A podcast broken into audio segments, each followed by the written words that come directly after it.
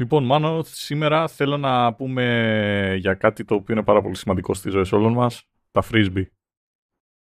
Ε, ε, κάτσε. Τι, τι ράτσα είμαστε; Σκέφτομαι με πόσους τρόπους μπορώ να καταστρέψω αυτή την εκπομπή αυτή τη στιγμή μετά από αυτή την πασούλα.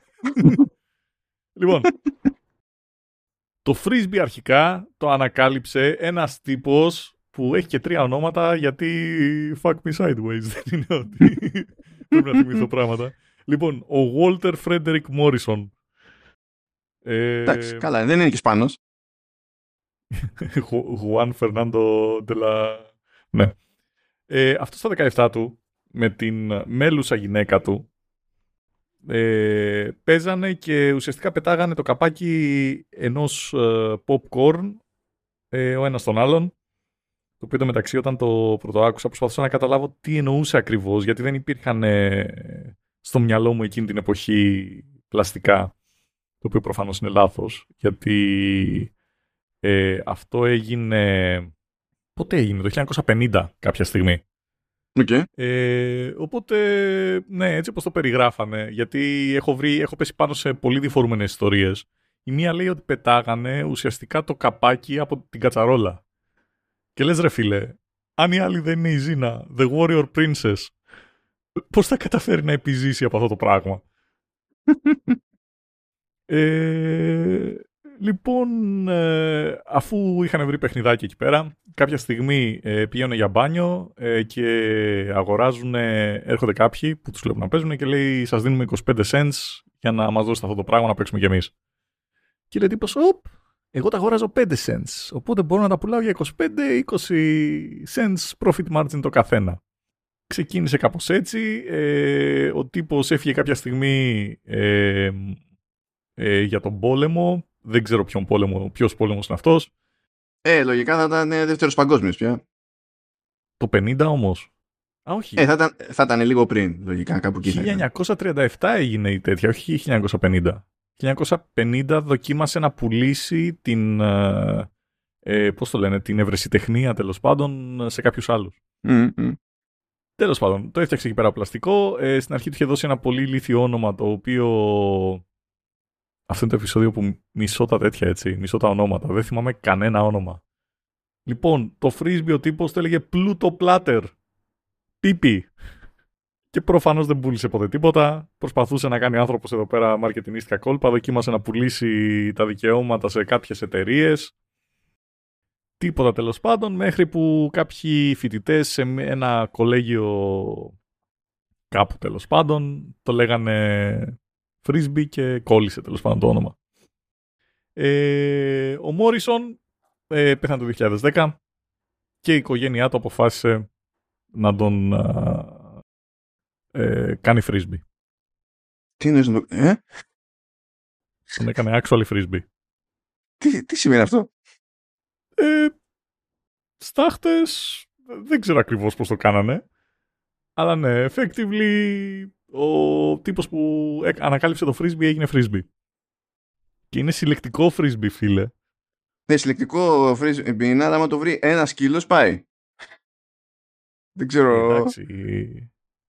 Γιατί χρειάζεται διατήρηξη σε αυτό; Ή ιδιαίτερη φαντασία βασικά. Ε, εντάξει, ρε παιδί μου, κοίτα, εσύ τι θα τον έκανες; Ε, όχι frisbee.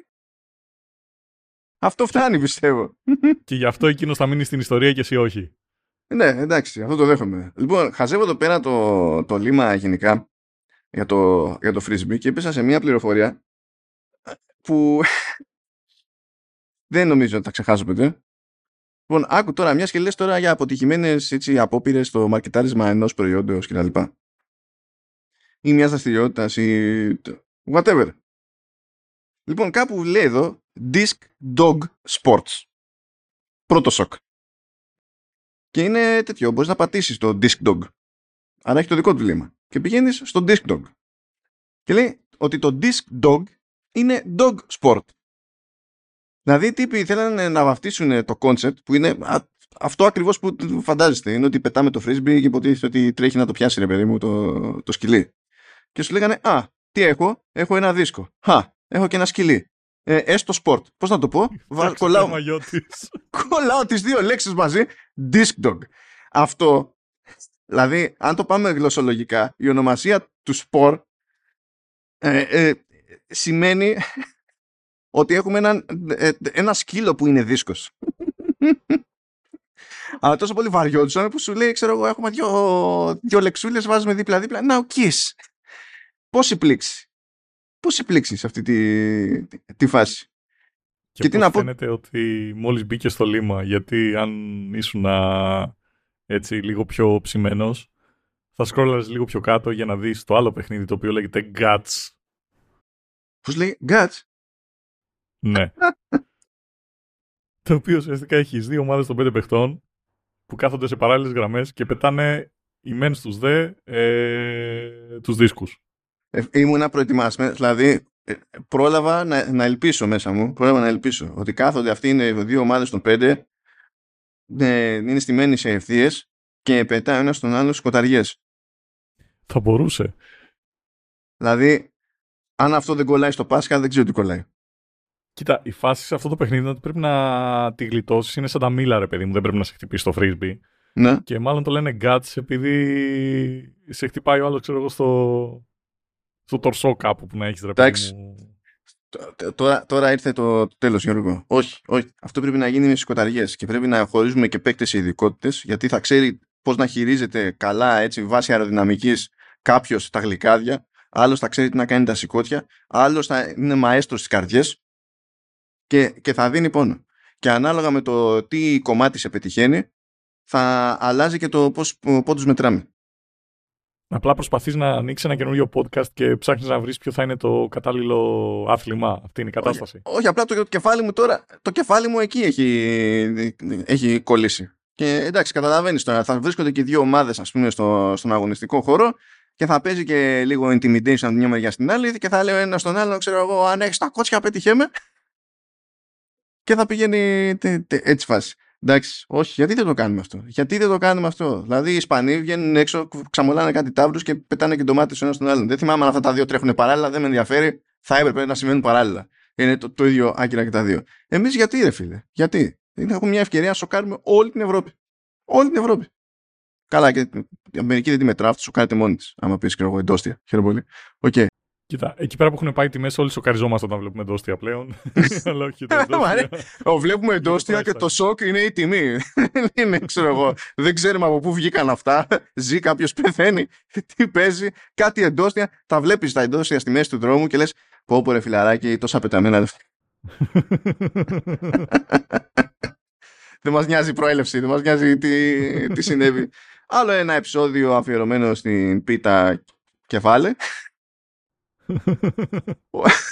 Or something. Νομίζω ότι εδώ θα βάλω ένα explicit γιατί δεν μπορεί. Θα πετύχουμε έναν τουλάχιστον που θα ιδιάζει με τη μαγειρίτσα.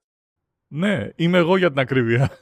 Ρε φίλε, δεν θα τελειώσει ποτέ αυτό το επεισόδιο. Γιατί είσαι ρε Σίλς, ρε Γιώργο; Γιατί ιδιάζεις με τη μαγειρίτσα, ρε Γιώργο; Γιατί είσαι τέτοιος, ρε Γιώργο; Δηλαδή θα μου πεις στο τέλος ότι είσαι και φίλος του American Cheese, ας πούμε. Το American Cheese. Τι είναι το American Cheese; Ε, το, το καλύτερο όλων με το American cheese είναι ότι πρωτίστως δεν είναι τυρί. Oh shit. Εντάξει, δεσμεύομαι. Γεια και χαρά.